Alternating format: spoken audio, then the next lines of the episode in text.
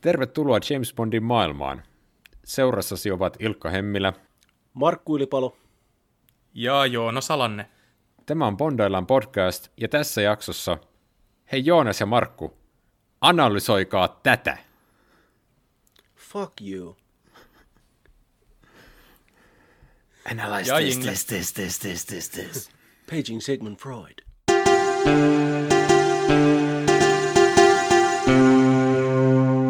Tästä lähtee Pierce Brosnanin viimeinen Bond-seikkailu Kuolema saa odottaa. Kyseessä on vakavahenkinen, todellisen maailman uhkakuvia heijasteleva, psykologisesti tarkkanäköinen ja ennen kaikkea aikuiseen makuun tehty pienimuotoinen agenttijännäri. Tapahtumat alkavat, kun Bond jää vangiksi kesken tehtävän Pohjois-Koreassa ja vapauduttuaan hän lähtee sitten penkomaan kiinni jäämisensä taustoja. Ennen pitkään vastaan tulee muun muassa korealaisista itsensä geenihoidoilla engelsmanniksi muuttanut Konna, timantti Agnesta kärsivä Kalju Albiino sekä tietenkin kiertoradalta maailmaa uhkaava tuho Laser. Hei Ilkka, mä en ole ihan varma, avautuuko meidän kaikille kuuntelijoille toi sun ironia tässä. Mutta siis mä oon, mä oon niinku siitä haluan huomauttaa, että tämä leffa alkaa hyvin. Se alkaa hyvin vakavasti ja siinä tulee semmoinen fiilis, että jes, että tämä on just niinku hyvä tämmönen ysäri action bond. Mutta sitten se sukeltaa tosi nopeasti.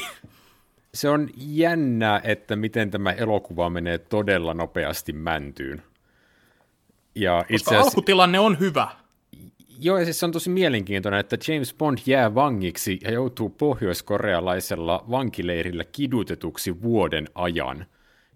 Ja sen jälkeen Britannian tiedustelupalvelu ei luota häneen, ja hänen pitää lähteä sitten puhdistamaan mainettaan tämmöiselle henkilökohtaiselle kostoreissulle tai selvittelyretkelle, niin se on, mä en tiedä, että onko se Bond-sarjaan vähän liian raskas lähtökohta, mutta täytyy myöntää, että se on kiinnostava premissi. niin kuin tässä niin kuin vähän taas tehdään tätä Brosnanin Bondille ominaista juttua, eli että vähän niin kuin yritetään viedä tätä hahmoa uusille poluille ja kokeilla uusia juttuja ja tutkiskella vähän sitä hahmoa. Niin tämän elokuvan alussa tosiaan Bond jää pohjoiskorealaisten vangiksi ja häntä kidutetaan vuoden ajan ja sen jälkeen sitten niin kuin Britannian tiedustelupalvelu joutuu vähän niin kuin olosuhteiden pakosta vaihtamaan Bondin tämmöiseen pohjoiskorealaiseen vakojaan. Ihan vaan siitä syystä, että he saavat Bondin pois, koska he epäilevät, että Bond on kidutuksen alaisena antanut salaisia tietoja, ja heidän pitää nyt saada hänet pois sieltä vankileiriltä, jotta hän ei anna niitä tietoja enempää. Ja Bond on täysin varma, että hän ei ole näitä tietoja antanut niin siinä olisi niin kuin mun mielestä aika hyvä lähtökohta jo sellaiselle vähän kiehtovammalle Bond-elokuvalle, että lähdetään niin kuin tutkimaan, että, niin kuin, että jos vaikka olisi Bondilla vähän itselläänkin epätietoisuutta, että onko hän antanut ne tiedot vai ei. Mutta tämä elokuva ei lähde siihen suuntaan, vaan Bond pakenee tosi nopsaan sieltä sairaalasta pysäyttämällä sydämensä tahdonvoimalla. Ja sitten hän vaan niin kuin lähtee. Joo, ohjaaja, ohjaaja mainitsee kommenttiraidalla siinä kohtaa, että tämä on se taktiikka, millä Bond selvisi vuoden ajan kidutuksesta vankileirillä, että hän teki tätä niin kuin oman kehonsa hidastamista vuoden ajan. Se on se kohtauksen implikaatio. Joo, mutta sitä ei selitetä mitenkään. Ei, mutta hän tuo sen kommenttiraidalla erikseen esille. Mun oli pakko vaan lisätä tämä tähän väliin.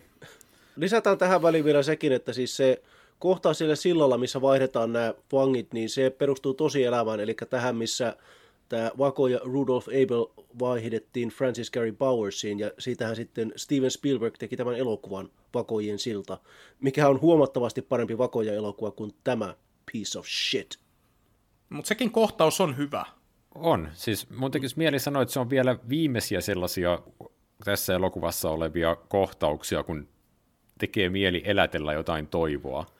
Ja se on yllättävän nokkela siinä, kun Bondia ollaan jo vaihtamassa pois, niin sitten hän ei vielä tiedä, että hän on menossa vankien vaihtoon, vaan tämä pohjoiskorealainen mm, komentaja koittaa luulla, tai niin kuin saada hänet uskomaan, että hänet aiotaan ampua. Ja yrittää viimeiseen asti tiristää hänestä tietoja. Joo, että niin kuin, sun maasi on hylännyt sut, sulla ei ole enää mitään, niin kuin, mitä sä voit voittaa. Niin kuin, miksi sä niin kuin, pinnistelet loppuun asti? Ja se on tietyllä tavalla ihan hauska jippo. Mm, mm. Kyllä, kyllä. Ja se, se perustuu niin tämmöisiin oikeisiin aivopesutaktikoihin, mitä käytettiin tämmöistä niin vankien kohdalla, että uskotellaan, että, että, että sut on hylätty ja niin kuin, että sua ei ole edes olemassa, että sä voit yhtä hyvin kertoa meille, mitä sä tiedät. Ja se on hyvä idea, että voi olla, että siis kun siinä jälleen kerran viitataan tämmöisiin todellisiin kylmän sodan tapahtumiin, niin siinä niin tuntuu joku semmoinen pieni aitous ja semmoinen niin vaaran tuntu. Ja että sitten sen jälkeen tämä elokuva tosiaan lähtee sitten semmoiselle tielle, että jopa niin Roger Moore on, että wow, wow, wow, nyt mennään liian pitkälle.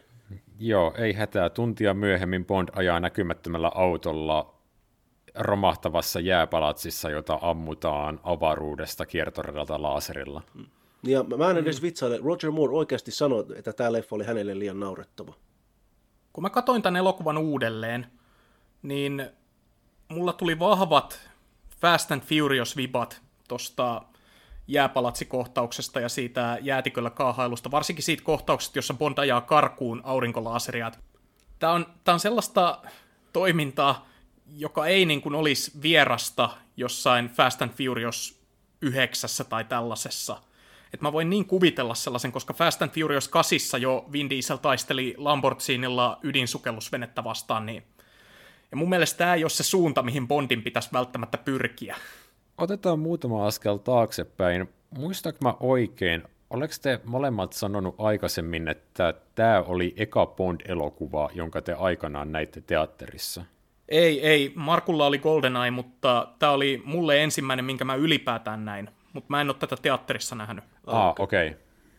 Minä näin tämän teatterissa, me mentiin kaverin kanssa, mä oon sanonut tämän ennenkin, niin me ajettiin kaverin kanssa 150 kilsaa katsomaan tämä leffa isossa teatterissa, me oltiin ainoat ihmiset siellä. No tostahan saa aasin sillan siihen, että Brosnanin bondit ei ollut koskaan Suomessa kauhean suosittuja tai siis olivat suosittuja, mutta eivät olleet suhteessa niin suosittuja kuin nämä Mooren bondit olivat olleet, tai edes Daltonin. Tai mitä Craigin bondit on myöhemmin, ja siis kun me mm. sanotaan, että eivät olleet suosittuja, niin kaikki niistä rikkoivat 300 000 katsojan rajan.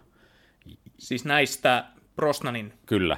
Jos niin kuin miettii, että Suomessa niin kuin, jos saa 100 000 katsojaa kasaan, niin sitä pidetään jo sellaisena niin kuin haamurajana, että voidaan melkein jo puhua, voidaan niin kuin puhua melkein hitistä tapauksessa kuin tapauksessa – mutta kyllä, sitten kun ruvetaan katsomaan, että mitä muut Bond-leffat on kerännyt, niin Daniel Craigilla se keskiarvo menee reippaasti puolen miljoonan yli.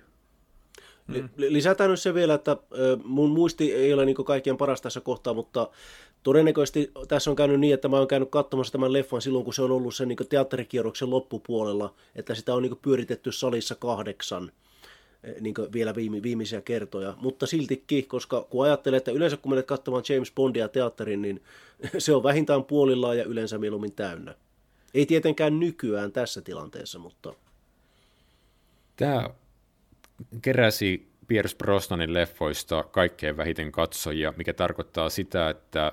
Suomalaisilla on hyvä maku. Mikä tarkoittaa sitä, että kun Suomessa on alettu pitää tarkkaa kirjaa vuodesta 1972 alkaen, että kuinka paljon elokuvateattereissa käydään. Eli Roger Mooren ajasta alkaen meillä on Bond-elokuvien katsojatilastot Suomessa, niin tämä elokuva on saanut vähiten katsojia.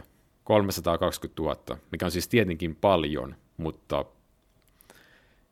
niin. Mutta sekin on jännä, että kun tosiaan ne katsojaluvut niin kun tippui just Brosnanin aikana, ja mä en oikein tiedä, miten sitä voisi selittää, että onko se tämä videomarkkinoiden nousu tai tietenkin näitä elokuvia ei pyöritetty enää uusintakierroksilla niin kuin noita Mooren elokuvia oli pyöritetty, mutta ei tämmöisetkään asiat voi ihan täysin selittää sitä, että miksi Brosnanin elokuvat ei teattereissa vetänyt niin paljon kuin Mooren tai Daltonin elokuvat pitäisi mennä katsomaan, että onko kyse siitä, että ylipäänsä elokuva, elokuissa käynti vähentyi sitten Ysärillä.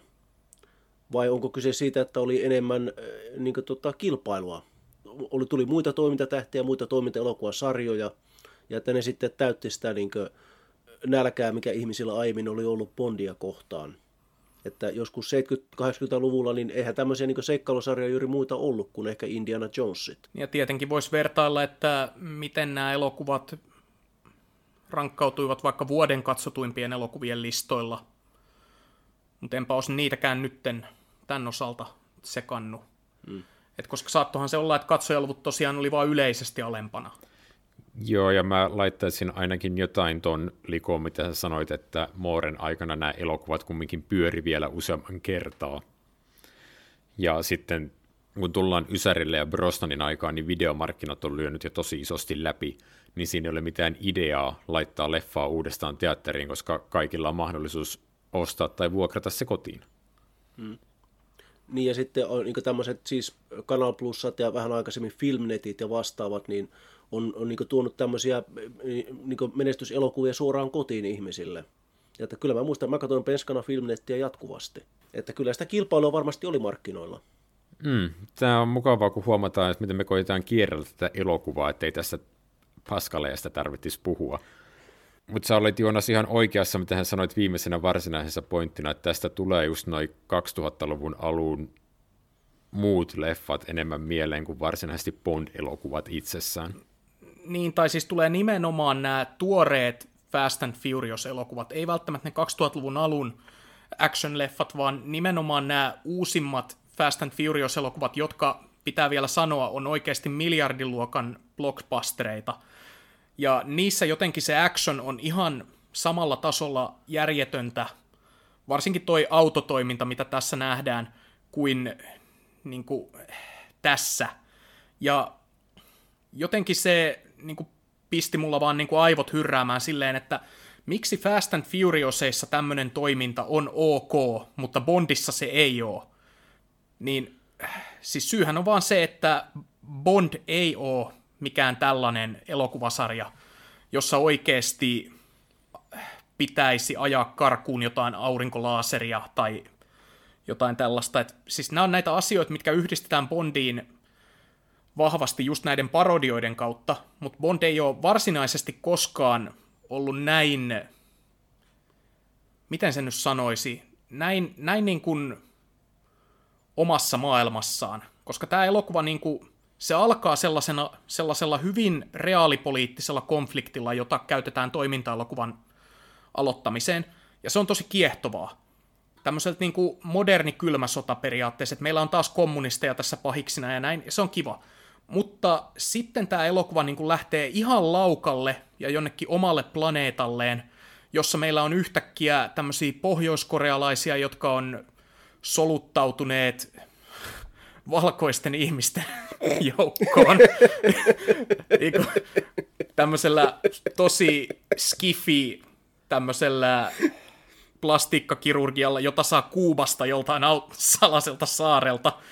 Ja sitten ne niin kuin tämä yksi näistä pohjoiskorealaisista, joka, jonka Bond luuli tappaneensa ja joka on muuttanut itsensä vaaleahiuksiseksi britiksi, on onnistunut jotenkin niin kuin vuodessa luomaan valtavan omaisuuden timanteilla ja hankkimaan itselleen aatelisarvon. niin kuin se, ja sitten hän niinku vielä niinku saapuu sinne aateloimistilaisuutensa sillä että hän hyppää lentokoneesta ja niinku laskeutuu tuolla laskuvarjolla suoraan toimittajien eteen, jotka kyselee häneltä niin kuin tällaisia juttuja just, että, että joo, miltä tuntuu olla maailman tavoitelluin poikamies ja tällaista, mikä on niin kuin ihan suoraan jostain Batmanista ja Robinista melkein. niin, niinhän siis, se on.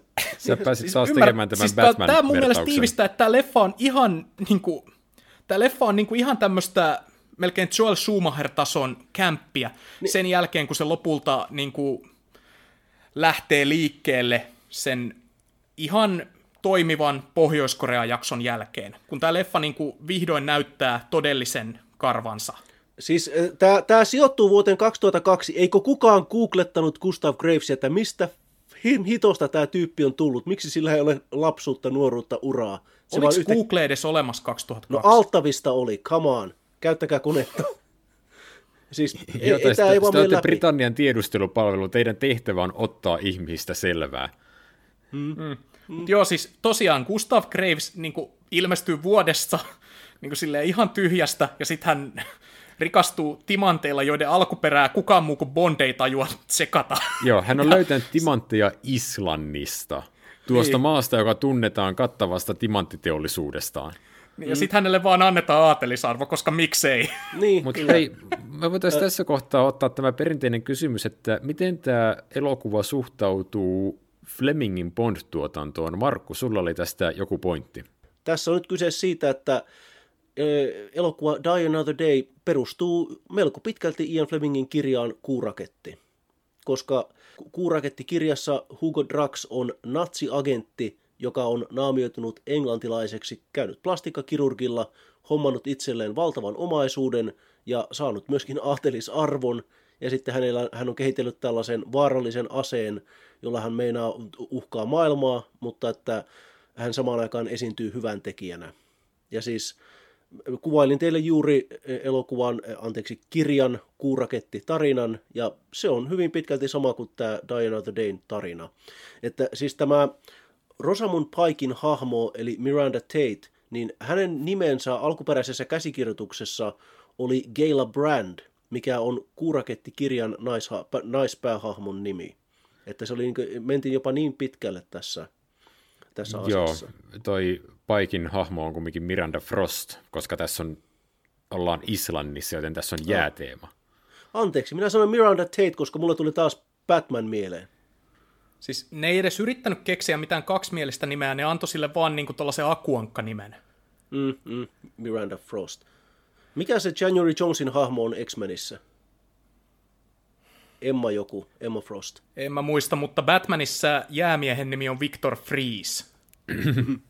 no niin, meillä on siis yllättävä yhteys tällä kammottavalla Bond-leffalla tuohon Flemingin tuotantoon, mutta ei tosiaan ehkä kannata vilkuilla liikaa sinne päin. Mä sanoin aikaisemmin, että mulle tulee tästä enemmän toi yleisestikin 2000-luvun alun toimintaelokuvien tyyli mieleen. Ja mä en viittaa niinkään näihin myöhempiin hurjapäät-elokuviin, mutta jos pysytään Vin Dieselissä kiinni, niin tästä tulee todella paljon mieleen Triple X-elokuva, mikä ei voi olla sattumaa, että tämän elokuvan ohjaaja Liitama Hori meni tekemään sen elokuvan jatkoosan. Mm, mm, kyllä. Se tyyli, siis niin kuin estetiikka ja jotenkin se koko elokuvan sävy on vaan niin out there ja vastenmielinen ja ylilyöty, että siis kun tässä niin kuin on kammottava juoni kyllä, mutta sitten tässä on just tällaisia niin kuin mukamas siistejä 2000-luvun alku liittyviä juttuja, että aloitetaan surffauskohtauksella, mm, käytetään tällaisia epämääräisiä kameraajoja ja mukamassa niin digitaalisia kiihdytyksiä. Ja sitten jutut, mitä tähän on päätty, sitten niin laittaa sisällön puolesta niin on myös vähän sellaisia kyseenalaisia, että tässä on just joku... Öö, niin siis, onko tämä niin ensimmäinen kerta Bond-elokuvassa, kun on siis niin kuin musiikkia, niin kuin populaarimusiikkia, joka jotenkin liitetään siihen, mitä tapahtuu elokuvan juonessa sillä hetkellä. Eli kun Bond saapuu Lontooseen, niin sitten meillä soi London Calling. Ei ole eka kerta. Vihaamassasi kuoleman katseessa soi Beach Boys. No niin, meillä on aivan loistava, niin kuin, ikään kuin näillä elokuvilla olisi joku yhteys. Niinpä, kyllä. Joo, eihän Gustav Graves ei ole kauhean kaukana Max Zorinista. Siis Gustav Graves hän on ihan täysin sukua Max Zorinille tällaisena pahiksena, että Max Zoring oli tämmöinen natsien luoma supernero, psykopaatti, ja sitten taas Gustav Graves on tämmöinen pohjoiskorealaisten järjetön juoni soluttautua länteen, niin kuin tämmöinen ihan vastaava. Erona tietenkin se, että Gustav Graves ei ole mikään tämmöinen geenimanipuloitu psykopaatti. Että hän on, hän on ainoastaan pohjoiskorealainen upseeri, joka on jotenkin joutunut vähän niin kuin lännen turmelemaksi, koska hänen isänsä, tämä mainittu komentaja, joka yrittää Bondilta nitistää niitä tietoja siinä siltakohtauksessa vielä, niin hän mainitsee tässä alku, alussa tosiaan, että hän lähetti poikansa ulkomaille saamaan koulutusta ja toivoi, että hänestä tulisi tämmöinen hahmo, joka niin kuin voisi niin kuin rauhoittaa tätä koreoiden välejä. Mutta sitten hänen pojastaan tulikin tämmöinen täys sodanlietsoja, joka haluaa ratkaista sen konfliktin ö, aseilla. Et mm. Siinä niin kuin alustetaan se, että tämän pahiksen, jota me tietenkin tuossa vaiheessa luullaan vielä kuolleeksi, että niin kuin hänet alustetaan kuitenkin pahikseksi, mm. vaikka vasta paljon myöhemmin meille selviää, että kuka tämä Gustav Graves oikeasti on. Joo, kyllä, kyllä. Ja siis aika jännästi, että vaikka niin Pohjois-Korea on näitä niin viimeisiä niin valtioita maailmassa, jota saa melko vapaasti haukkua ja parodioida niin elokuvissa ja sarjoissa ja ylipäätään, niin sittenkin Bondin tuottajat on tehnyt tämmöisen ratkaisun, että tämä Gustav Gravesin hahmo on tämmöinen niin omaan laskunsa toimiva hullu, joka on niin siis – että jopa pohjoiskorealaiset on, että wow, wow, wow, wow, äläs nyt, äläs nyt, että ei me haluta täyttä sotaa. Että, no että, siis suurin osa pohjoiskorealaisista oikeastaan on, no, totta kyllä. on hänen puolellaan, että se hänen isä asettuu tätä Gravesia. Mä en muista, mikä sen korealainen nimi oli, mutta häntä vastaan siinä lopussa. Olisiko se ollut General vai Colonel Moon? Generaali mm, tai joo, Eversti Moon? Kyllä.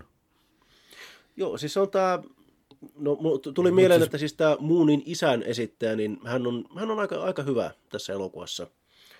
Siis se on, tota, se on tämmöinen Hong Kong-elokuvien veteraani kuin Kenneth Chang. Ja siis hän on itse asiassa hyvin hillitty ja karismaattinen, toisin kuin kaikki muut näyttelijät tässä elokuvassa. Toisin kuin tämä elokuva itse.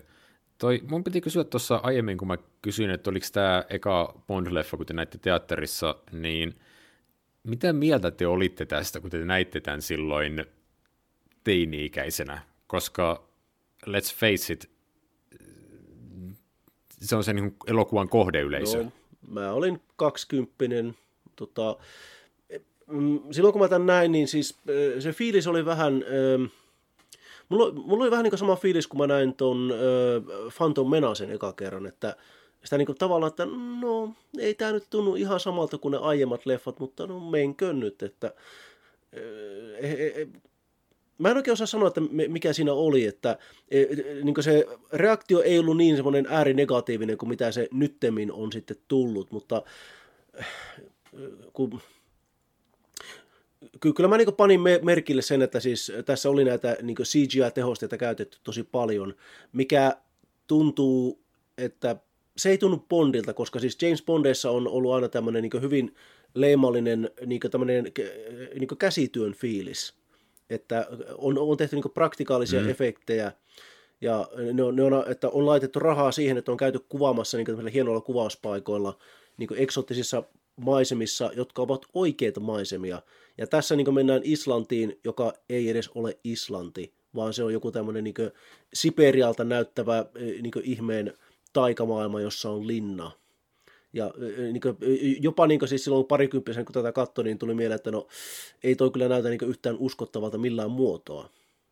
Että sen katsoi niin semmoisena, että illan, että meet leffaan, leffaan katsomaan jotain toimintaelokuvaa ja semmoisena niin se niin on semmoinen kahden tähden elokuva, että no joo, että siinä ammuskeltiin autolla lujaa, I'm happy, mutta että nyt, nyt, nyt sitten kun on niin alkanut vähän niin siis intoutumaan bondeista niin aikuisiellä, niin tämä on kyllä se sarjan semmoinen niin kunnon hemmetin äpärä lapsi.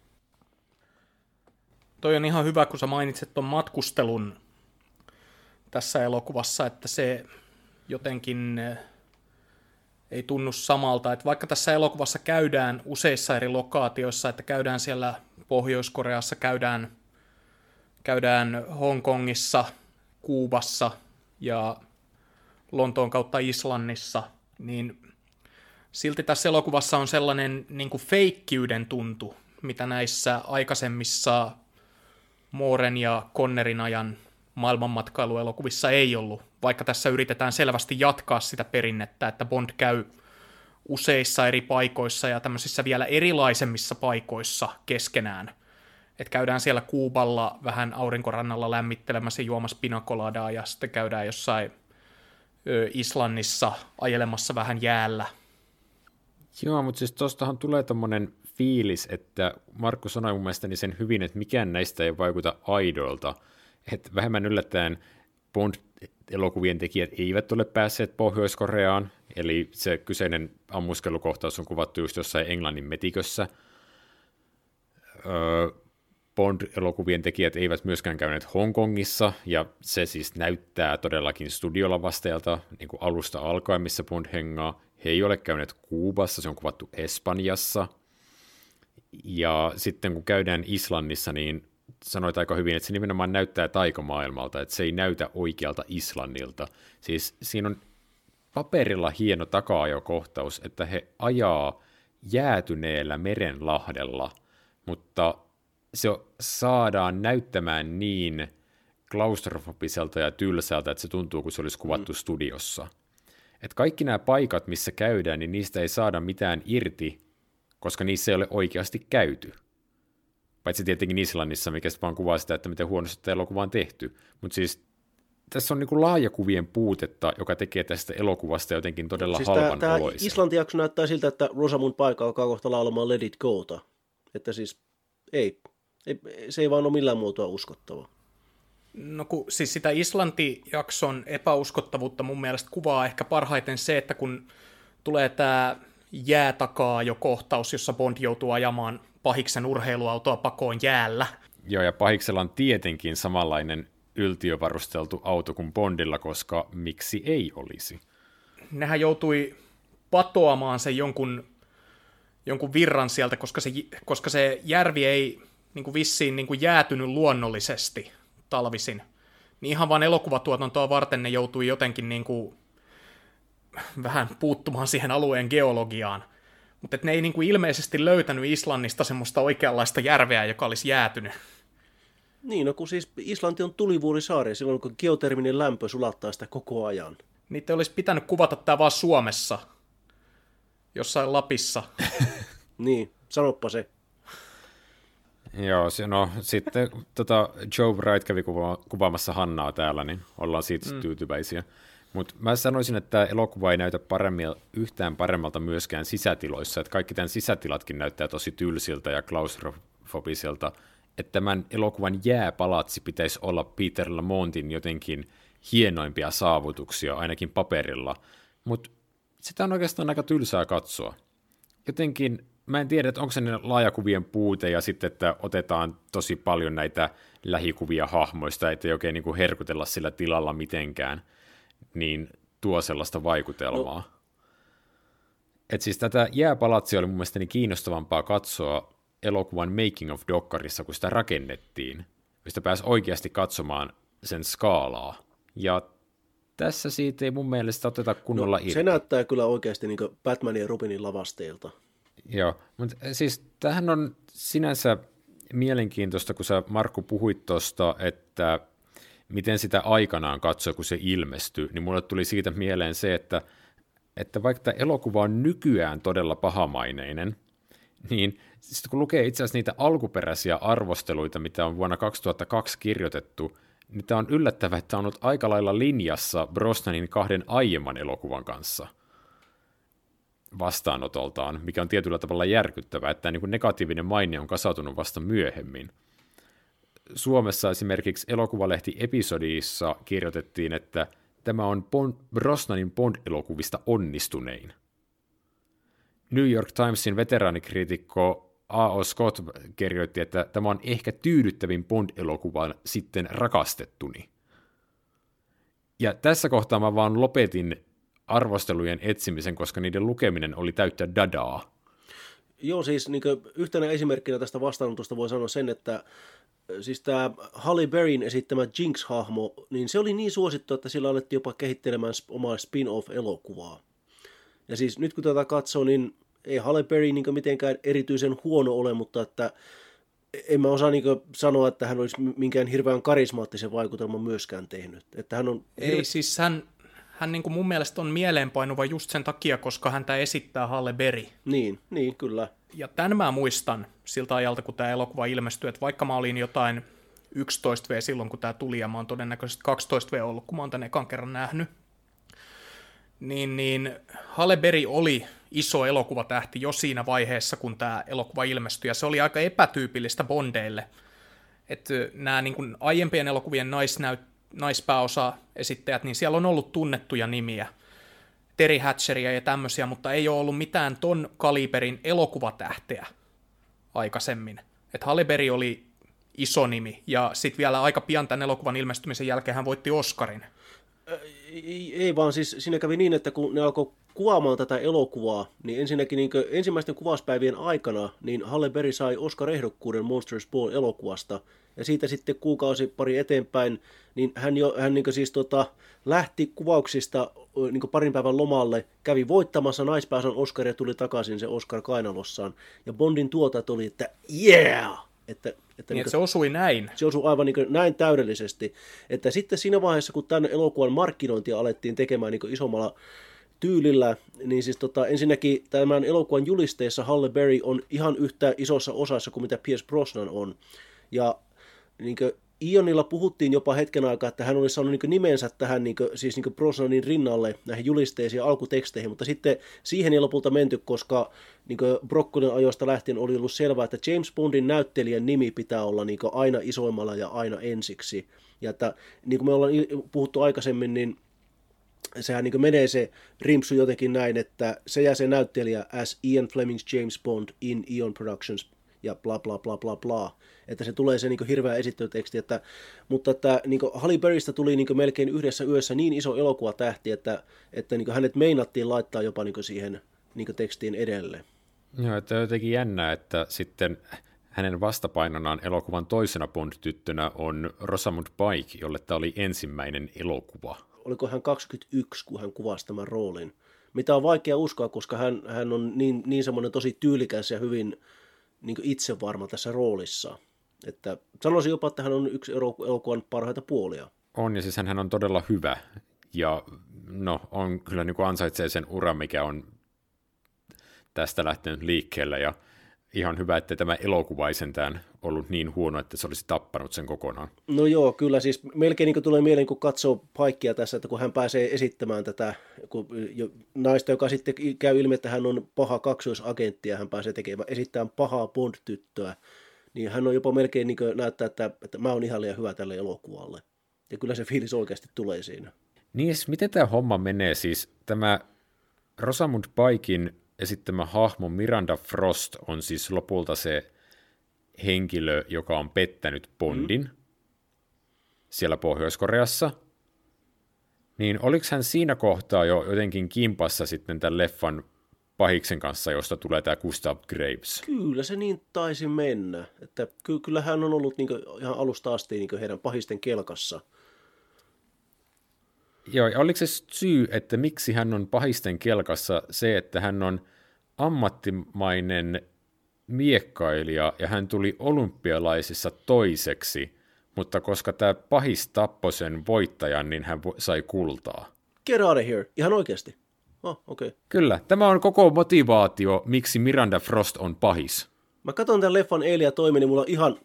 Ja siis Miranda Frost oli jo alusta alkaen pahis, koska siis nehän alustaa sen siinä, että kun Bond on siellä Pohjois-Koreassa, niin joku on vuotanut tietoja näistä MI6 agenteista, ja ne tietenkin olettaa, että se on Bond. Mutta sitten se myöhemmin paljastuu, että se olikin Miranda Frost, joka on tämä myyrä.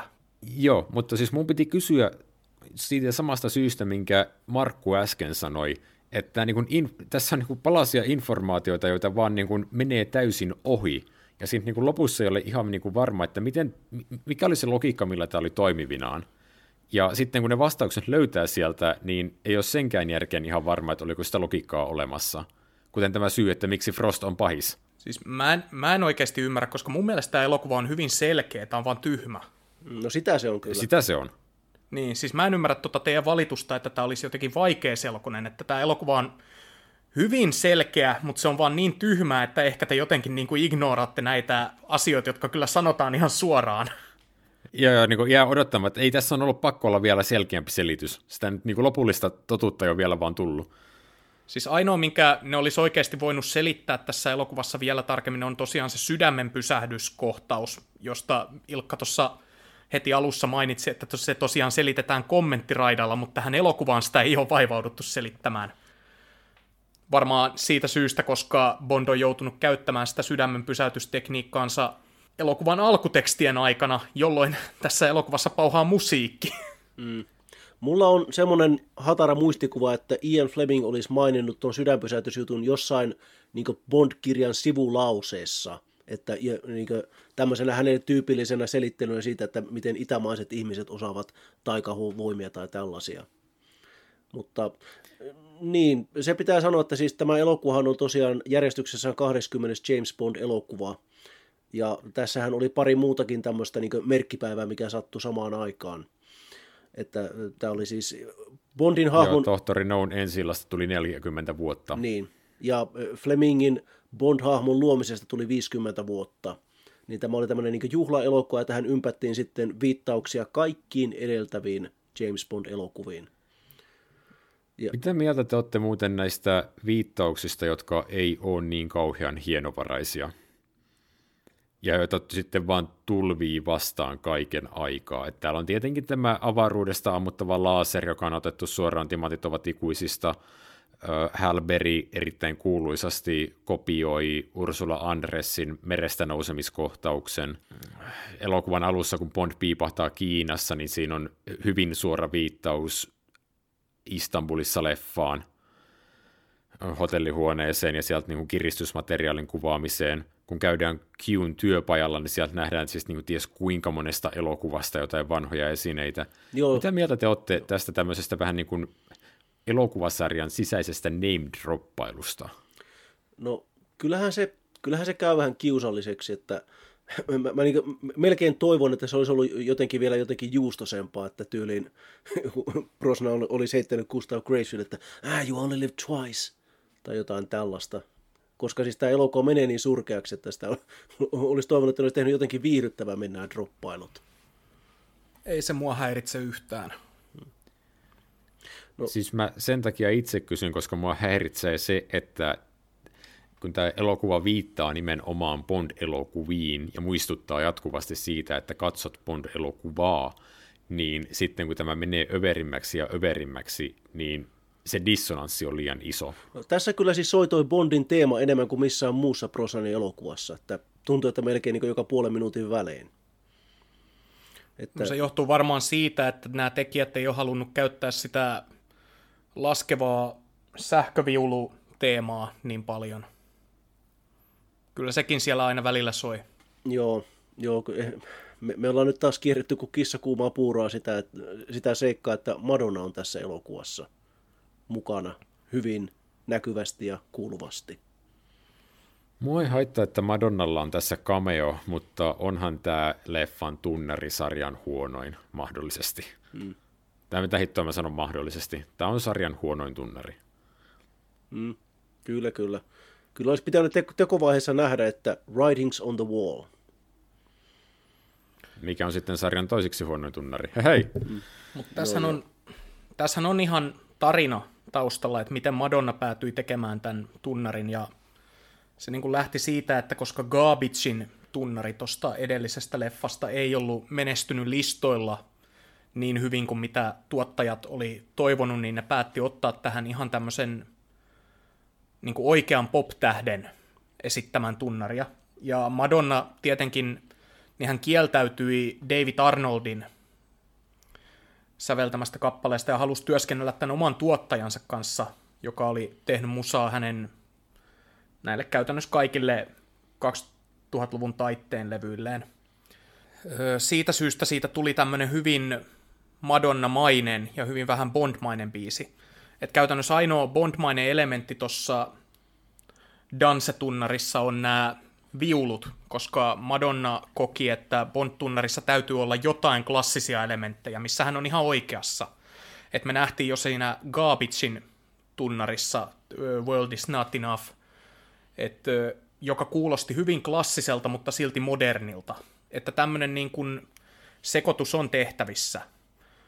Mutta tässä elokuvassa tämä tunnari menee sitten taas liikaa tonne modernin puolelle, että se on jopa vähän sellainen samanlainen kuin toi Duran Duranin tunnari, josta mä pidän, mutta joka pomppaa kuitenkin vähän ehkä liikaakin esille tästä elokuvan tekstuurista, että se on, se on jotenkin niin räikeä semmoinen, se on enemmän pop-hitti kuin elokuvatunnari, se ei ole elokuvallinen. Mm, mm, kyllä. Joo, siis sillä on vähän niin sama efekti, mikä on sitten sillä, että kun Madonna itse tulee siihen cameo-rooliin, niin se jotenkin niin vie sut heti niin ulos tästä Bondin maailmasta ja niin semmoisen, semmoisen niin siis populaarin ulkomaailmaan, joka ei kuulu yhteen oikein sen kanssa. Että mä muistan silloin, kun tämä leffa tuli, niin Madonnahan oli, oli tosiaan naimisissa Guy Ritchien kanssa, ja niin häntä pilkattiin ihan surutta siitä, että hän yritti olla tämmöinen, niin että hän puhuu brittiaksentilla ja asui Lontoossa ja oli niin, niin, niin englantilaista kuin olla ja voi. Ja että se, että hän päätyi James Bond-elokuvaan, niin ei kyllä auttanut yhtään sitä asiaa. Että hän siis voitti tästä huonoimman naissivuosa näyttelijän Razzie-palkinnon tästä elokuvasta, mikä tuntuu kyllä vähän ylimääräiseltä kettuilulta, koska Madonna on tässä elokuvassa ehkä maksimissaan kaksi minuuttia. Onkohan... Joo, joo mutta Razziethän ei ole koskaan ollut tunnettu mitenkään kauhean kohtuullisena palkintona. Että... Ei toki, ei toki. Joo, ei, ei niitä voisi silleen ottaa vakavasti edes vitsinä. Mm. Että aika usein ne on vaan tämmöisiä kertovat enemmän siitä ajan hengestä kuin siitä, että kuka nyt varsinaisesti olisi ollut huono. Mm. Et, Sofia Koppola voitti Räsiin silloin kummisetä kolmosesta, ja sehän on ihan kohtuuton silleen, kun tietää ne taustat, miten Sofia Koppola oli siihen elokuvaan päätynyt, ja kuinka paljon hän sai siitä paskaa niskaan. Mutta niin tämä Madonnan voittama Räsi, niin se kertoo samalla tavalla siitä, että kun Sofia Koppolan Räsi-palkinto nähtiin niin kuin semmosena, se niin kuin kertoi siitä, että kuinka paljon se Koppolan nepotismi niin ärsytti ihmisiä, niin tämä Madonnan palkinto sitten taas kertoo, että kuinka paljon tämä niin kuin Madonnan ja hänen tunnarinsa saama huomio nyppi porukkaa. No, kyllä siinä on semmoinen fiilis, että Madonna on tuppautunut pakolla tähän elokuvan mukaan. En tiedä, onko asia näin. Ei, Madonnalle maksettiin aika paljon tästä elokuvan tunnarista. Mä tarkoitan siis sitä, että onko hän niin pakottanut itsensä mukaan tähän cameo-rooliin, että, että mä tuun tekemään, jos päästette mun näyttelemään tässä leffassa. En tiedä, onko näin, mutta siltä se vähän tuntuu. Joka tapauksessa tässä kokonaisuudessa tämä Madonnan cameo tai myös se Madonnan tunnari on sellaisia asioita, että mihin ihmiset tykkää tarttua, kun tätä elokuvaa pitää pilkata, mutta ei se selitä, miksi tämä elokuva on huono. Ei toki, ei toki et jos sille tielle pitää lähteä, niin kyllä mä sitten alkaisin heittämään paskaa ohjaaja Liita Mahorin niskaan. Ihan surutta, ihan surutta. Kun mä olen näitä elokuvien kommenttiraitoja käynyt läpi, missä on sitten tekijäkommentaareja näyttelijöiltä ja sitten tuotantotiimin muilta tekijöiltä, niin niitä on ollut sinänsä välillä ihan hauskakin kuunnella. Osa saattaa olla tosi tyhjänpäiväisiä, mutta ihmisistä jää sentään semmoinen jotenkin mukava vaikutelma tai edes ammattimainen vaikutelma. Ja Lee Tamahorin kommenttiraita tässä elokuvassa on suurin piirtein yhtä järkyttävä kuin elokuvakin. Että kyllä sen huomaa, että jos käsiksessä on ollut ongelmia, niin Tamahori on kyllä lisännyt niitä elokuvaan jatkuvasti. Että hänellä on just sellaisia pikkupoikamaisia kommentteja, että no, tässä mulle tuli tämmöinen niinku ajatus, että jos niin tehtäisikin näin ihan vain sen takia, että se on siistiä. Sen takia, että se on tosi extreme. Että mitä jos tässä elokuvan lopussa se lentokone lentäisikin sen laaserin läpi ja sitten se alkaisi hajota palasiksi. Niin, ilmeisesti tämä idea, idea siitä, että James Bond ajaa sillä hänen näkymättömällä autollaan sisään sinne jääpalatsiin oli tämmöinen, mikä Liita Mahori keksi niin hyvin myöhäisessä vaiheessa – Joo, siinä vaiheessa, kun Peter Lamont oli alkanut jo rakentamaan sitä jääpalatsia, mikä sitten tarkoitti sitä, että sitä piti alkaa tekemään nollasta, jotta siellä, no, jotta se kestää sen, että siellä ajetaan hittosoikon autoilla. Tavallaan niin tykkää sitä ajatuksesta, että James Bond niin ajaa autolla johonkin rakennuksen sisälle ja hurjastelee siellä, että se olisi ollut jossakin niin Roger Mooren Bondissa varmasti niin tosi riemastuttava kohtaus niin ihan jo ajatuksen tasolla, mutta että kyllä se niin kuin, siis tämä vaan niin saa sen jääpalatsi näyttämään entistä feikimmältä, että siellä me ajellaan autolla menemään. Että, että joo, kyllähän siis kyllä se niin kuin, paitsi että ongelmia on ollut käsikirjoituksessa, niin ei kyllä tämä Lee Tamahorin ohjaus ei ole mitenkään erityisen vetävää sekään. Tästä Lee Tamahori oli ennen tätä tehnyt, että hän oli tehnyt sen Along Came a Spider elokuvan Morgan Freemanin tämän jännärin. Sitten jotain Joo, muuta. ja hän oli muistaakseni tehnyt myös toisen Hollywood-jännärin, mitä mä nyt en heti muista, että mikä sen nimi oli, mutta hänen esikoisleffansa, mistä ilmeisesti Barbara Broccoli il- innostui, että tämä tyyppi pitää saada tekemään, on uusiseelantilainen, olisiko se Maore, Joo, on. Maoreista kertovaa elokuvaa nimeltään Kerran sotureita. Kiitoksia.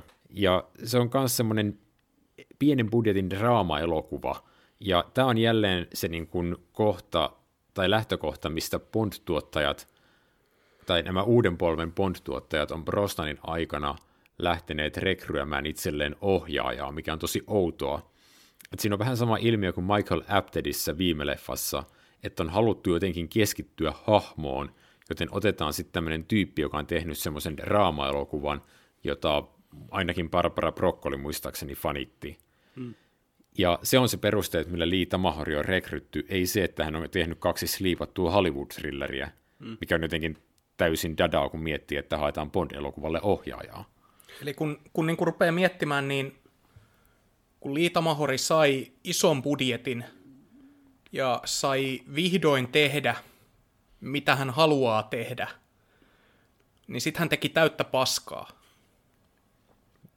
Joo, siis just sillä niin kuin pikkupoikamentaliteetillä tehdään se, mikä olisi cool. Niin, silloin kun hänellä ei ollut rahaa ja hänen piti tehdä vaan elokuva sillä, mitä hänellä oli jossain Uudessa Seelannissa, niin hän teki arvostetun draaman Maoreista. Ja sitten kun hän alkoi saada rahaa, niin hän alkoi tehdä paskaa. Oliko tämä kenties viittaus Peter Jacksoniin? Ei, ei. Siis Peter Jacksonihan tekee hyviä elokuvia. Tämä on, tämä on niin kuin vaan viittaus siihen, että kuinka valta turmeli Lee Tamahorin, että kun siinä vaiheessa, kun hän sai tehdä sitä, mitä hän halusi, niin hän, hän niin kuin taantui tällaiselle pikkupoikatasolle, että laitetaan nuo autot nyt ajelemaan tuonne jäälle ja kaikkea.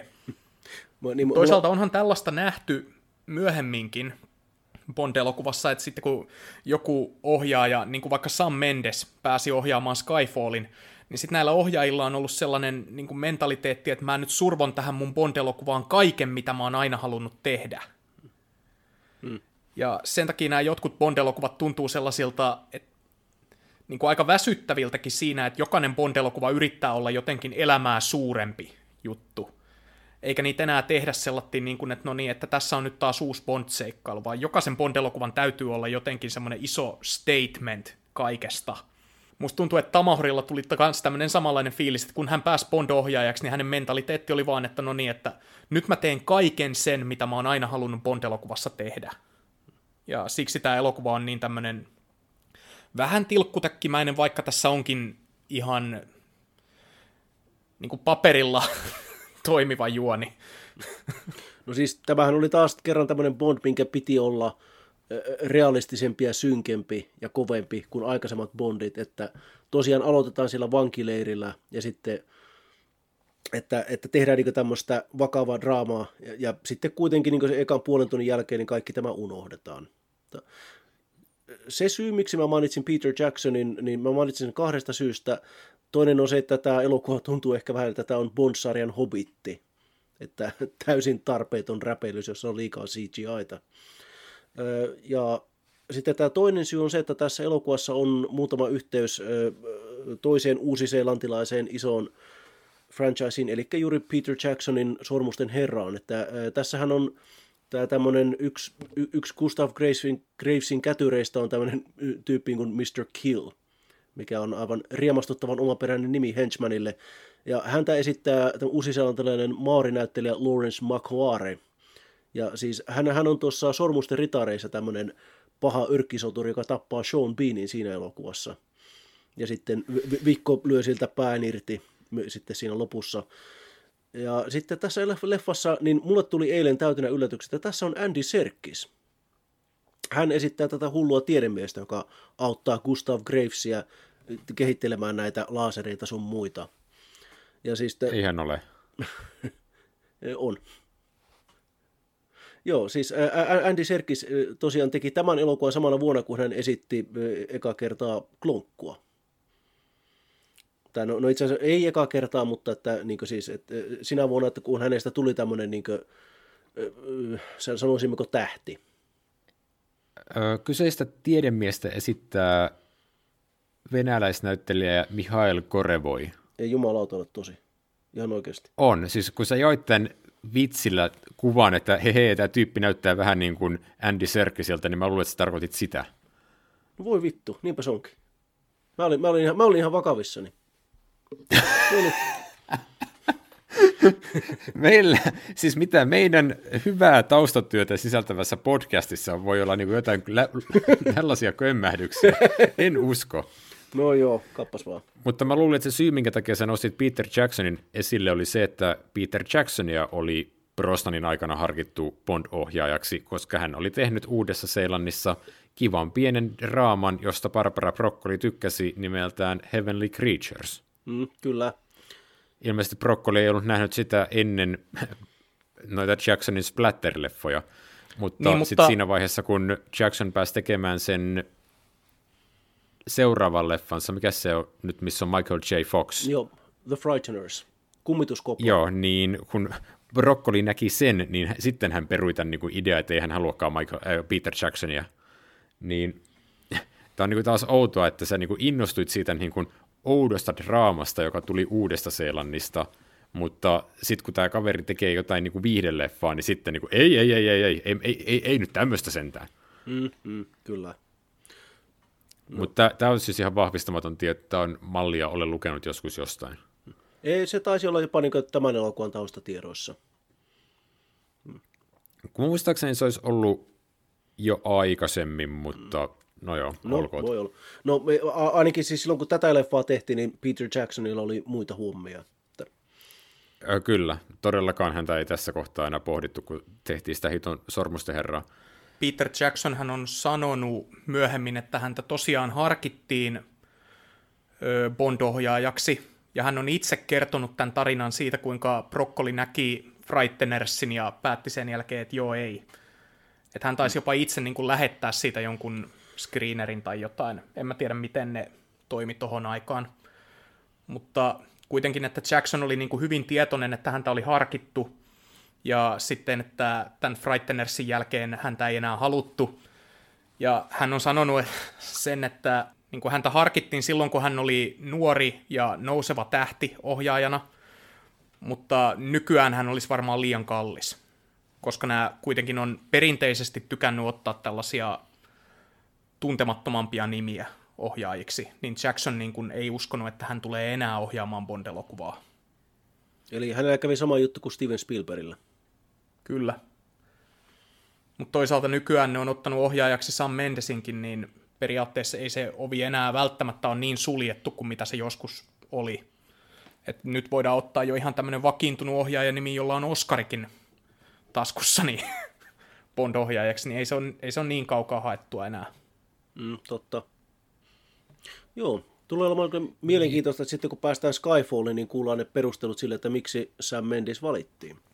Mutta keskitytään vielä hetki tähän elokuvaan. Tässä on mainittu siis se, että tämän elokuvan käsis ainakin sisältää elementtejä siitä, että tämä voisi olla jollain tavalla kovempi ja realistisempi Bond, niin kaikkein päättömin asia mahdollisesti tässä elokuvassa on se, että kun tähän on tehty näitä täysin älyttömiä toimintakohtauksia, missä just niin kuin esimerkiksi Bond vetää autotakaajon erikoisvarustelulla Aston Martinilla vastaan pahista, jolla on erikoisvarusteltu Jaguar, niin tämän elokuvan, siis tämän kohtauksen rinnalle on koetettu ujuttaa jotain hahmokritiikkiä Bondin luonteesta, jossa kun Gustav Graves on paljastanut itsensä Bondille, tai Bond on saanut hänet selville, niin Graves vetää monologia, että hän on ottanut tämän niin kuin alter egonsa nokkavan käytöksen Bondilta. Siis mitä? Missä vaiheessa? Siinä viidessä minuutissa, kun te kohtaisitte Pohjois-Koreassa vai? niin, nähtävästi. Ja se on niin kuin, sinänsä kiinnostava ehkä idea, mutta se tulee täysin tyhjästä, siihen ei palata enää koskaan, sitä ei käsitellä enää millään tavalla, se jää just puhtaasti tuollaisen väitteen tasolle ja siinä ei ole mitään järkeä. Mm-hmm. Aika hauskasti, että tuota, tämän elokuvan jälkeen Toby Stevens näytteli James Bondia BBCn radiodraamoissa. Että hän teki mu- muutaman tämmöisen radiodraaman, joka perustui suoraan Ian Flemingin kirjoihin. Ja e, hän muun muassa teki Kultasormen, ja siinä jaksossa niin ääninäyttelijänä Pussy Galoren roolissa oli Rosamund Pike. Että ne tuotannot oli semmoisia ihan niin kuin, että en nyt sano, että niin iso rahan tuotantoja, mutta että esimerkiksi niin kulta sormena tässä radiodraamassa oli Ian McKellen. Että ne oli ihan tämmöisiä niin ihan laatuproduktiota nekin. Ja että tota, mä, mä niin on kuunnellut muutaman jakson ja siis täytyy sanoa, että Toby Stevens on Bondina parempi kuin hän on Gustav Gravesina. No, tämä ei varsinaisesti ole mitenkään kiitollinen rooli. Mm, mutta siis jälleen kerran tämmöinen elokuva, jossa pääpahiksesta yritetään tehdä tämmöistä Bondin pahaa alteregoa. Mm, kyllä. joo, ja todella puolivillaisesti tällä kertaa. Niin. Joo, joo. Varmaan kaikista näistä yrityksistä heikoin. Mm, ihan ehdottomasti. Heit- ihan heittämällä, kyllä. Tässähän oli tässä elokuvassa, tota, tai siis Lee Tamahorin mukaan, niin hän yritti ujuttaa tähän elokuvaan niin kuin, vähän lisää seksiä. Että niin jopa siinä määrin, että tämä leffa niin joutuu ongelmiin Jenkeissä. Koska tota, niin kommenttiraadalla he selitti näin, että kun tässä on, tässä on tämä kohtaus, missä Bond ja Jinx tapaa eka kerran, ja siis siitähän, ne, siitähän nämä hahmot sitten niin saman tien päätyy sänkyyn. Ja siinä on tämmöinen melko lyhyt seksikohtaus näiden kahden välillä. Ja siis Lee Tamahorin mukaan tämä leikattiin Amerikassa pois, koska se, sitä pidettiin niin liian uskaliaana, että se uhkasi tämän elokuvan PG-13 tätä niin ratingia. Että sitten Euroopassa niin kuka, porukat suurin piirtein, niin, että no whatever, se on James Bond. Sen tehtävä on niin kuin, harrastaa petipainia. Joo, mutta siis mun tekisi mieli sanoa, että toi on myös jotenkin tämän elokuvan tuskallisempia kohtauksia. Että hmm. Kyllä, Bond on naisten kaataja, mutta se kyseinen panokohtaus ei jotenkin tunnu Bondilta. Hmm. Että ne Bondin petikohtaukset on kumminkin jotenkin tosi siistejä niin. yleensä. Joo, ja siis... tämä on sitten semmoinen musiikkivideokohtaus, ihan niin kuin sitä samaa 2000-luvun alun toimintaelokuvaestetiikkaa, mitä mä aiemmin hain takaa. Mm. Ja siihen samaan kategoriaan menee se vielä, että tämän elokuvan lopussa Moneypenny pääsee panemaan Bondin kanssa, mikä pitäisi olla siis niin kuin Bond-elokuvalle täys no-no. Hmm. Mutta no, se sitten selitetään sillä, että Moneypenny käyttää hyväkseen VR-teknologiaa, joka on Qn työpajassa. Joo, mutta se, se tuntuu silti tosi vieraalta. Mä ymmärrän, mitä sä tarkoitat. Just siitä syystä, Joo. koska Manipenin ja Bondin suhde ennen tätä elokuvaa on ollut tällaista niin kuin, täynnä tämmöistä molemminpuolista flirttailua, mutta se on ollut semmoista leikillistä, kun sitten taas tässä ym- annetaan ymmärtää, että Manipeni olisi niin kuin ihan valmis heittäytymään hetkenä minä hyvänsä Bondin käsivarsille, ja että ota minut, vaikka ei me olla näistä aiemmista elokuvista saatu niiden väliltä tällaista tunnetta, vaan enemmänkin just sellaista, että ne niinku flirttailevat, mutta pitävät semmoisen tietyn ammatillisen etäisyyden. Mm, kyllä. Joo, siis se niinku tuntuu väärältä kaikilla tavoilla. Mm. Ja se vaan tuntuu just siltä, että nyt on haluttu tehdä semmoinen 2000 mm. Niin, extreme, siis... cool and sexy. Mm. Tai voisiko ajatella, että on haluttu nyt niin kuin Bondin 40-vuotis juhlavuoden kunniaksi niin tehdä jotain, mitä ei ole aiemmin nähty, eli laittaa Bond ja Moneypenny niin kuin suutelemaan tässä elokuvassa vihdoin. Joo. Koska se on se, mitä katsojat on odottanut vuosikymmenien ajan. Joo. Siis siinä joo, voi olla mutta... taustalla myös tällaista ajatusta. Mm, no. Voi olla ihan hyvin, mutta sitten se, kun se toteutus on sellainen, että se ei edes ole mikään söpösuudelma, vaan se on siis niinku todella kiihkeä, niin myös se toteutustapa tuntuu vieraalta. Niin, kun se on täysin Manipenin hahmon vastainen. Joo, ja siis se, Joo. se tuntuu, että se, se alentaa Manipenin hahmoa, että hänet nähdään tämmöisen niin epätoivoisena vanhana piikana, joka niin haluaa päästä Bondin pöksyihin, vaikka niin siis Lois Maxwellin Moneypenny, niin hän oli niin hyvin arvonsa tunteva ja niin kaunis nainen, että hän niin flirttailee Bondin kanssa tasavertaisesti. Että ei hän ole mikään, niin kuin, että please, please, love me. Sä oot ihan täysin oikeassa, Markku. Joo. tämä elokuva ei kohtele muutenkaan Moneypenia kovin hyvin, kun tässä on se VR-lasit, niistä käytetään aikaisemmin Bondin harjoitussimulaattorina. Ja on, onko se sitten eka hetki tässä elokuvassa, kun me nähdään Moneypenny, niin hän on tässä simulaatiossa hahmona niin, että hänet on ammuttu mm, niinpä taitaa olla. hyökkäyksessä MI6 päämajaan. Että miten tämä niin elokuva käyttää Moneypennyä, se uskottelee, että hahmo on tapettu ja että hahmo niin kuin haluaa vähän niin kuin halvamaisesti jopa panna Bondia. Mm, niin, kyllä. Hyvää 40V-juhlaa. Todellakin. Jee. Niin, sillä vähän niin mietin, että oliko tämä tämä, niin tämä aiempi seksikohta sitten laitettu niin tavallaan, että no nyt on neljä, niin 40V-juhlat, että tehdään jotain ronskimpaa. Että, koska siis törmäsin tällaisen väitteeseen äh, internetin ihmeellisessä maailmassa, että tämä olisi niin ensimmäinen oikea James Bondin seksikohtaus, niin siinä mielessä, että siinä tosiaan niin näytetään Bond ja Jinx sängyssä niin selvästi kesken aktin. Ja no, eihän niin aiemmissa elokuvissa ei tietenkään ole ollut niin tällaista sisältöä, mutta että mulle tuli mieleen, että eikö niin kuitenkin kuuraketin lopussa ole aika selvää, että ei, ei siinä vaan pelkästään niin halailla siellä pelastuskapselissa. Joo, ja edellinen leffahan päättyy siihen, että Bond löydetään toi lämpökuvan avulla. Mm, mm.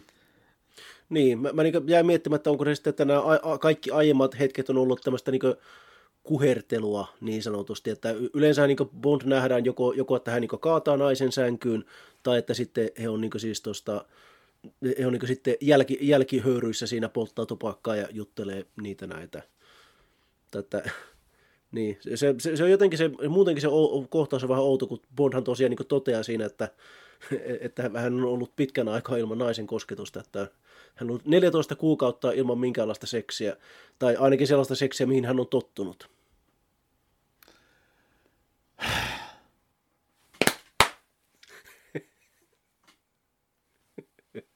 no joo, okei. Okay. Joo, toi, niin. Mua, niin, niin. Mua, me, mua. me puhuttiin Kultaisen silmän kohdalla siitä, että sille elokuvalle oli iso juttu, että sen piti tuoda James Bond kylmän sodan jälkeiseen aikaan. No, tämä oli sitten elokuva, jonka piti tuoda James Bond 9-11 terrori-iskujen jälkeiseen aikaan, VTC-iskujen jälkeiseen aikaan. Mm, mm. Mitä te luulette, näkyykö se jotenkin tässä elokuvassa, että tämä on niin irrallinen lopulta kaikesta todellisuudesta? Niin, ehkä. Sano vaan Joonas.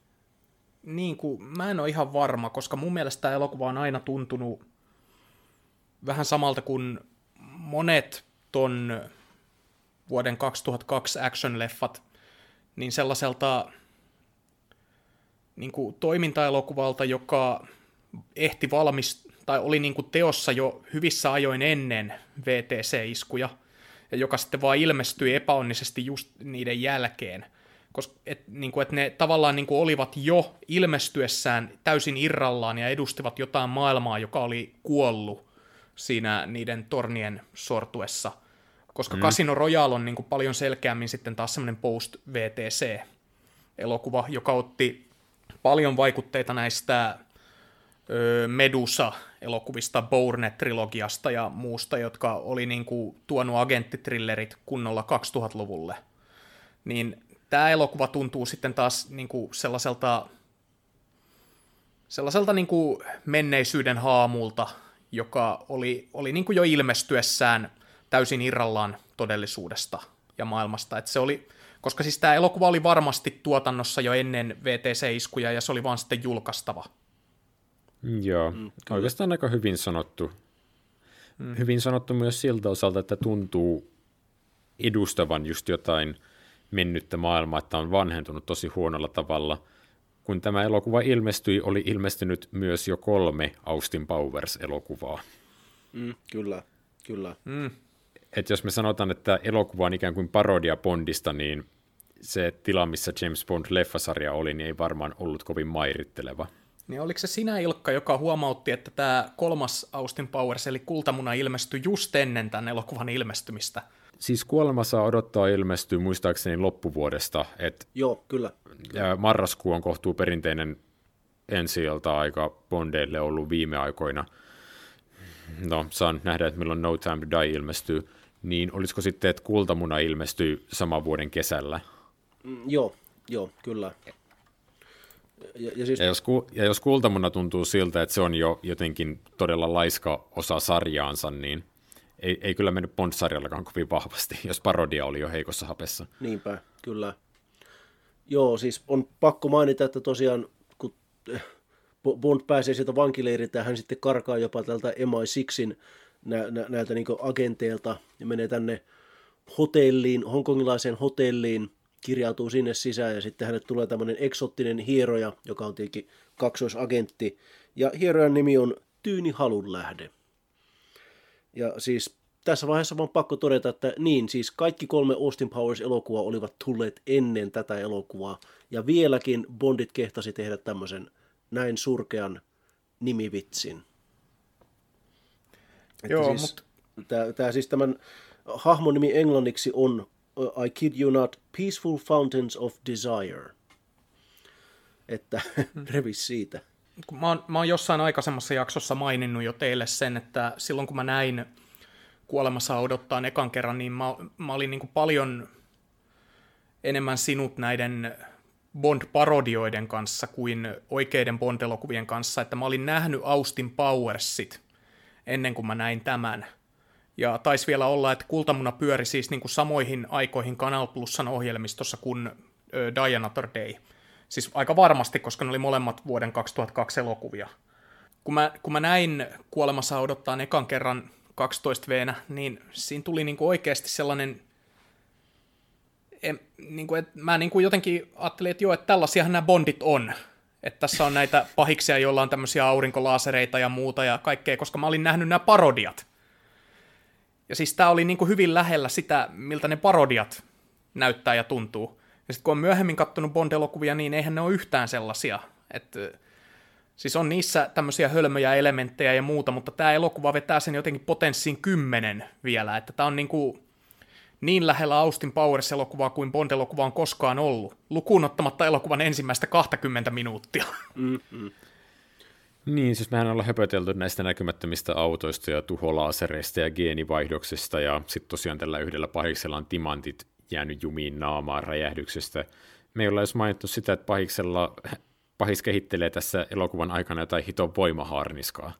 Joo, siis tota, kun mä sanoin aikaisemmin sen, että kun mä näin tämän leffan niin siis elokuvateatterissa ja niin silloin pidin, että no, tämä oli vaan tämmöinen Bond, joka oli vähän sarjakuomainen, niin kyllä mulle jo niin sillä ekalla katsomiskerralla se kohtaus, missä Gustav Gravesilla on, tämmöinen, on tämä hemmetin harniska päällä ja sitten samaan aikaan se jättilaaseri tuhoaa maata, niin siinä vaiheessa mulla oikeasti tuli niin mieleen, että no, e, e, että ei, ei, ei tämä ole enää Bond, että nyt tämä on jotain niin skifihöpötöstä jo. Että se, se, se oli, se oli niin semmoinen, se, se katkasi kamelin selän jopa niin tämmöiseltä vähän kokemattomammalta katsojalta. Itse asiassa nyt nykyisilmin nähtynä, niin sehän on hyvin suoraan tämmöinen niin Marvel kautta DC supersankari elokuvan lopetus, että on menossa joku eeppinen lopputaistelu ja samaan aikaan semmoinen hemmetimoinen säde niin pyyhkii avaruuden ja maan väliä. Että silloin vissiin joku niin oma tämmöinen nimikin, joku Column of Light, mikä on niin muodostunut tämmöiseksi kliseeksi niin supersankarielokuvissa ja sarjakuvafilmatisoinneissa. Mm. Mä sanon suoraan, mulla ei ole enää halua puhua tästä elokuvasta pidempään. Siis ei mulla ole kauheasti ollut muutenkaan sanottavaa tästä elokuvasta. Siis yllättävän vähän, koska me ollaan pilkattu tätä kuitenkin tämän koko sarjan ajan, mutta ei tässä elokuvassa loppujen lopuksi ole kauheasti puhuttavaa, että tämä oli yksi näistä Brosnanin bondeista, joka tehtiin niin kuin tosi kiireisellä aikataululla. Tässä se syyskuun 11. päivä osui vielä tähän väliin. Mä en tiedä, siirrettiinkö tämän ensi tai mitään, koska ei tässä oli kuitenkin ei. vuosi pidempään kuin mitä aiemmissa bondeissa oli ollut. Mutta kuitenkin niin tämä elokuva tämä edusti niin kuin monella tasolla Bondin tietynlaisen aikakauden loppua, että jotkut Bond-fanithan puhuu tästä sarjan jatkumosta, mihin mä en ole koskaan liiemmin kiinnittänyt huomiota, mutta et niinku, et siihen, että joka alkoi Connerista ja päättyi tähän elokuvaan. että näissä elokuvissa Bondin hahmo on niin kuin ollut suunnilleen sama, ja on viitattu näihin samoihin juttuihin Graceen ja tämmöisiin asioihin, niin ne niin kuin päättyvät tähän elokuvaan. Ja Casino Royalesta alkoi sitten niin kuin uusi, uusi jatkumo, että pyyhittiin kaikki nämä vuosikymmenten jutut pois. Mutta kun se jatkumo on aina ollut niin liukuva, ja nää, jokainen elokuva on toiminut tai seisonut omilla jaloillaan, niin ei, en mä ole siihen niin kuin silleen kiinnittänyt huomiota, mutta sitten kun Casino Royale ilmestyi, niin se kävi aika selväksi, että tässä niin tämmöinen aikakausi päättyi. Mm, kyllä. Joo, siis niin jo tuossa ihan Daltonin aikana puhuttiin eka kertaa, että Bondin tuottajat saattaisivat rebootata tämän sarjan, eli aloittaa niin suoraan alusta. Ja sitä, ei sitten, sitä optiota ei koskaan käytetty niin näiden ensimmäisen 40 vuoden aikana. Mutta että nyt sitten tämän elokuvan myötä Bondit tosiaan meni sitten taas kerran pidemmälle tauolle. Ja se, että se, se, mitä sen jälkeen tuli, niin se kyllä tosiaan muutti James Bondin hahmon ja niin koko elokuvasarjan hyvinkin peruuttamattomasti. Hmm. Toi, ennen kuin lopetetaan, niin kysymys, onko tämä teidän mielestä huonoin Bond-elokuva? On. On. Keskustelu päättyy. Ei eriäviä mielipiteitä. Mun tekisi mieli sanoa, että se on kuoleman katse, mutta kun tätä elokuvaa katsoo uudestaan, vaikka vain kommenttiraidalla sivusilmällä, niin tämän elokuvan viimeiset 30 minuuttia on tuskaa. Niin siis Kuoleman katse on visuaalisesti miellyttävämpi elokuva. Ja siinä on parempi score. Sanotaan vaikka näin. Mä sanon tästä elokuvasta yhden asian, mikä on hyvin tehty, nimittäin miekkailukohtaus Gravesin ja Bondin välillä. Koska kun tämä elokuva on muuten täysin bombastinen, äh, niin kuin digiefekteillä vyörytetty elokuva, niin se on kohtaus, joka on vähän hölmö, mutta se on tehty oikeasti. Kaksi kaveria huitoo toisiaan suurin piirtein oikeilla miekoilla, ja sen näkee sen kohtauksen aikana, että kaiken aikaa ukot kuluu, tulee enemmän naarmuja, hiki virtaa, liikkeet muuttuu kaiken aikaa kömpelömmiksi, leikkaus tihenee. Siis se on kohtaus, jossa on jännite, ja se tuntuu fyysiseltä. Ja ne on asioita, joita tästä loppuelokuvasta ei voi mitenkään sanoa. Mm, kyllä olen, olen samaa mieltä, että se on ihan hyvä kohtaus. Se on, ta, se on siis se kohtaus on tavallaan paljon velkaa taas kerran Kuuraketin kirjalle, koska Kuuraketin kirjassahan tosiaan on tämä samainen Bladesin herrasmiesklubi, jossa James Bond ja Hugo Drax pelaa niin bridgeä siinä elokuvan, anteeksi, kirjan alkupuolella. Ja se on niin semmoinen kanssa semmoinen kohtaus, missä Bond ja tämä pahis niin niin kohottaa koko, koko ajan panoksia ja että se on niin hyvin intensiivinen. Ja että tässä elokuvassahan se sitten on tosiaan muutettu tämmöiseksi niin miekkailukohtaukseksi, eli niin fyysiseksi kaksintaisteluksi. Ja se, se, se, kyllä toimii tosi hyvin, että sitä on, sitä on ihan hauska katsoa. Ja että se, siinä ollaan niin ki, niin tiukasti näiden kahden hahmon kanssa. Mutta että sitten, sitten kun se kohtaus on ohi, niin sitten Gustav Graves on taas, että well, well, Mr. Bond, why don't you come to my ice palace? Ja... niin. Niin, hei, aivan I, joo, hei, presentation hei. in Iceland. Mm. Hei, hei, hei, hei, hei, hei, hei. Me unohdettiin mainita Suomi-kytkös. Oh. Onko pakko? Tässä elokuvassa Bond juo Finlandiaa. Juoko? Nähdäänkö sitä elokuvassa? Ei, mutta Finlandia sai käyttää Bondia omassa markkinoinnissaan ja ne tosiaan toimittivat tonne kuvauksiin vodkaa. Mutta heillä oli niinku tällainen diili tästä, eli että Finlandia vodka oli tänne elokuvan ajan Bondin virallinen viinamerkki. Aiemmissa elokuvissa oli ollut Absolute vodka. Smirnov. Joo, no siis Smirnoffihan sai aika paljon näkyvyyttä silloin tuossa... Huominen ei koskaan kuole. Joo, kyllä. Siinä etiketit ja kaikki näkyy, ja Bondi, siinä on ihan kohtaus, missä Bond juo pu- niin raakaa vodkaa. Tässä elokuvassa ei ole mitään sellaista, niin Finlandia valkkasi niin väärän elokuvan. No. Siis nehän maksoivat tästä jonkun kuusinumeroisen summan, että ne Että ei olisi ollut seitsemän numeroinen. No. Saattoi olla seitsemän numeroinenkin. Siis lähteenähän on ne vanhat iltasanomien jutut, mitkä tästä aiheesta on tehty niin kuin nel, neljän vuoden välein. Et ensimmäinen on, että Bond, Bond juo nyt Finlandiaa, ja sitten toinen Casino Royale elokuvaa edeltävä, niin Bond ei juo enää Finlandia. Mä tykkään siitä vuoden 2006 lehtiartikkelista, kun Finlandian tyypit selittää, että miksi he ei ole enää tässä mukana, niin se ei johtunut siitä, että he ei enää päässyt mukaan. Se johtui siitä, että he ei halunnut enää itse brändätä itseään enää James Bondin kautta. niin kuin, että nyt, nyt tämä ei nyt ihan mene läpi. Niin kuin ne ei halunnut liittää enää brändiään väkivaltaan ja seksiin ja asioihin, joita Bond edustaa. Eli Finlandia vodka toisin sanoen sanoutui irti seksistä ja väkivallasta vuonna 2006. Asioista, joista he olivat neljä vuotta aikaisemmin valmiita maksamaan seitsemän numeroisen summan. Joo, joo. Hei, siis... maailma muuttuu. Tämä, tämä on, tämä, tämä on niin tämmöinen Rossin ja Rachelin breakup, että niin Finlandia, että fine by me!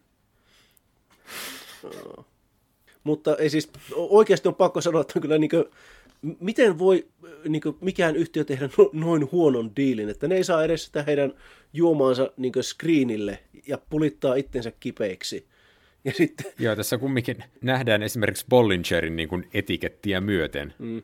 Niin se oli vielä joku sellainen diili, että ne sai niin kuin käyttää Bondia omassa markkinoinnissaan tyyliin jonkun kuukauden niin kuin elokuvan ensi jälkeen. Siis tämmöisiä samantapaisia diilejä varmaan Nokialla on nyt tehty tuosta No Time to Diesta, ja musta tuntuu, että niitä on saatettu jatkaa sen takia, koska elokuva ei ilmestynytkään silloin, kun sen piti ilmestyä. Joo, Nokia on ehtinyt jo kahdesti aloittaa markkinointitempauksen No Time to Die ensi takia. Niin. Ja joutunut kahdesti lopettamaan sen. Mutta kun tietenkin me ollaan aikaisemminkin puhuttu siitä, että kun näillä brändeillä on niinku sellainen tietty tarve linkittää itsensä James Bondiin, että Bemari maksoi itsensä kipeäksi siitä, että ne pääsivät silloin Brosnanin ekaan Bondiin jo GoldenEyehin, ja siis vaikka sitä autoa ei kauheasti nähdä siinä elokuvassa, niin siitä huolimatta se on, sitä on pidetty tosi onnistuneena markkinointitempauksena, koska se heti teki Bemarista semmoisen niin kuin, no ensiksikin se herätti ihan valtavasti huomiota, että James Bond ajaa saksalaisella autolla, ja sitten tuli tosi paljon niin kuin semmoista ylimääräistä julkisuutta, mitä pelkällä elokuvalla ei olisi saatu. Mutta sitten myös niin se niin kuin teki tästä Bemarista saman tien sellaisen, että tämä on niin, kuin niin luksusauto, että jopa James Bond ajaa semmosella. Tässä elokuvassahan Bond palasi sitten taas Aston Martinin käyttäjäksi. Hmm. Öö, mutta niin kuin Finlandia Vodka yritti tämmöistä samaa, mutta tosiaan niin kuin Markku sanoi, niin aika paska diilihän se oli. Mm, mm. Paska diili paskassa elokuvassa. Joo, no siis seuraavaan elokuvan mennessään tosiaan niin Bondista karsitaan pois aika paljonkin tavaraa. Että yksi, joka sai lähteä, on John Cleese, joka minusta tässä elokuvassa ei ole kauhean huono. Hänen se eka kohtaus, niin se on oikeastaan ihan hauska, että hänellä on semmoinen, hän ei ole Desmond Llewellyn, mutta että minusta hänellä on semmoinen hyvä deadpan-tyyli. Että se, se kohtaus on tosi hölmö, mutta no, sanotaan näin, että olisi se voinut olla huonompikin. Kuten edeltäjä, niin minä en koskaan vitsaile työstäni. Niinpä. Koska pitää viitata kultasormeen nyt tässäkin kohtaa. Niinpä. Mutta eiköhän tämä elokuva, jonka takia tämä koko podcast alun perin kehiteltiin, niin eiköhän tämä on nyt käyty läpi. Niin, tämä elokuva, josta Ilkka on halunnut puhua jo puolen vuoden ajan. Mm. Ja josta lopulta ei ole mitään sanottavaa. Kuinka ironista. Ei mitään sanottavaa. Me ollaan puhuttu tässä puolitoista tuntia. no ei ehkä mitään järjellistä sanottavaa. Kyllä mä, niin kuin, mä, yllätyin, mä yllätyin siitä, että esimerkiksi Timothy Daltonista me saatiin paljon rakentavammat jaksot aikaiseksi kuin tästä, mikä on tuntunut lähinnä siltä, että nälvitään menemään. Mm. Me ollaan jo aikaisemmissa jaksoissa käyty läpi sitä, että kuinka Brosnan ei niin kuin koskaan saanut kunnon mahdollisuutta Bondina, että se hänen ensimmäinen elokuva oli hänen paras ja siitä lähtien se taso vaan huononi. Mutta siitä huolimatta Brosnanista tuli aika pidetty Bond-näyttelijä. Että hän, niin kuin, ihmiset oikeasti toivoi, että hän olisi palannut vielä viidenteen elokuvaan – varsinkin siinä vaiheessa, kun Daniel Craig julkistettiin seuraavaksi Bondiksi, niin ihmiset oli niin kuin silleen, että joo ei, että Daniel Craig ei ole minun Bondini, että Bond näyttää liikaa venäläiseltä, Bond ei voi olla blondi, että tuokaa Pierce Brosnan takas, että se oli niin hyvä. Ja sitten mm. kun Casino Royale ilmestyi, niin yhtäkkiä kaikki Brosnanin elokuvat oli täyttä paskaa, ja hän alkoi saada aika paljon semmoista, hänen elokuvat alkoi saada aika paljon semmoista kritiikkiä, mitä niitä kohtaan ei ollut aikaisemmin suunnattu. Varmaan osittain siitä syystä, että ne alkoi näyttää ihan sairaan vanhoilta nämä elokuvat siinä vaiheessa, kun Daniel Craig päivitti Bondin 2000-luvulle oikeasti. Mm, mm. Kyllähän siis niin esimerkiksi Pierce Brosnan itse niin muistelee tätä elokuvaa suurin piirtein, että hän ei pysty puhumaan tästä niin repeämättä nauramaan itsekin niin tyylin sille tsunamisurfauskohtaukselle, jota me ei ole vielä mainittu ja josta varmaan Pierskään ei hirveästi haluaisi puhua. Mm. Ilkka mainitsi jo sen alun surffauskohtauksen, eikä tätä pahinta. Niin, pitäisikö meidän pistää tässä samalla purkkiin sitten myöskin Pierce Brosnanin kausi Bondina? Että ei hän huono Bond ole, mutta hänellä jäi se täysosuma tulematta. Mä olen puhunut jo aikaisemmin todella paljon Pierce Brosnanin puolesta, että mä tykkään, miten hän tasapainotteli Bondin eri elementtien välillä, mm, kovuuden, tämmöisen sulavuuden. Mutta tosiaan tästä elokuvasta niitä on vähän hankala kaivaa esille. Musta tuntuu, että me aina vaan toistetaan itseämme semmoiseen vähän anteeksi pyytelevään sävyyn, että kaikkihan me ollaan sitä mieltä, että Brosnan ei saanut oikeaa mahdollisuutta Bondina. Hänen, hänellä oli niin kuin tosi paljon potentiaalia, ja hän jopa niin kuin näyttää näissä elokuvissa sitä, että kuinka hän handlaa, niin kuin Ilkka sanoi, nämä Bondin erilaiset sävyt. Että hän on, hän on niin kuin tosi laaja-alainen ja saattaisi jopa olla paras Bond ikinä, mutta hän ei tosiaan vaan saanut sellaista omaa klassikkoelokuvansa, sellaista omaa 007 Istanbulissa tai 007 rakastettuni elokuvaa. Että häneltä, häneltä jäi puuttumaan semmoinen, semmoinen todellinen Bond-klassikko.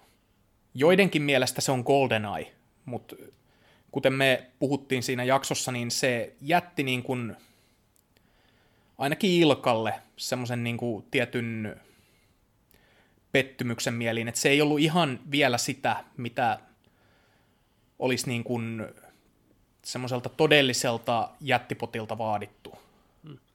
No siis minä, me ollaan aikaisemmin puhuttu siitä, että miten Brosnan onnistui tuomaan näitä niin eri aikaisempien Bond-näyttelijöiden nyansseja, että hänessä oli sitä Connerin tällaista niin charmia ja Mooren huumoria ja vähän Daltonin tylyyttä, mutta että hän ei niin oikeastaan päässyt koskaan tekemään tästä hahmosta omaansa. Että en mä osaa kuvitella, että tulevaisuudessa, kun tulee taas uusi Bond-näyttelijä, ehkä, ehkä jopa hyvin pian, niin, niin ei, ei häntä varmaan tulla vertamaan ainakaan Brosnanin, vaan enemmän kyse on siitä, että onko hän Connery, onko hän ehkä Daniel Craig. Toi että... on hyvä pointti, että Brosnanilla ei ollut sitä omaa identiteettiä. Että se tosiaan näissä elokuvissa ehkä ehkä se on se, mikä näissä hänen elokuvissaan jäi isoimmin uupumaan, että häneltä jäi puuttumaan semmoinen niin kuin elokuva, joka olisi kertonut kaikille, millainen hän on Bondina. Niin kuin esimerkiksi Roger Moorella, toi rakastettuni. Mm. Me, me puhuttiin siitä silloin, että kuinka Roger Mooren ekat kaksi Bond-elokuvaa oli sellaista niin kuin hapuilua, tämmöisiä niin kuin Connerin ajan jälkihöyryjä – mutta sitten kun kultainen ase oli niin iso pettymys, niin siinä vaiheessa niin kun ne lähti tekemään sitä uutta elokuvaa ihan niin kuin Roger Moore mielessä. Ja Moore itse vaikutti ja toi paljon omaa persoonansa siihen rooliin. Ja me kaikki tykättiin siitä elokuvasta, että siitä tuli niin kuin, Moore oli niin kuin täysin sinut vihdoin sen hahmon kanssa. Ja hän teki siitä roolista omansa. Pierce Brosnan sitten taas niin ehkä hän oli jopa vähän liian perinnetietoinen, koska hän kuitenkin itsekin haastatteluissa on puhunut siitä, että kuinka, kuinka suuren vaikutuksen joku kultasormi teki häneen silloin lapsena. Oli hyvin tietoinen niin kuin näistä, että millaisia puolia hän otti keneltäkin näyttelijältä tähän rooliin.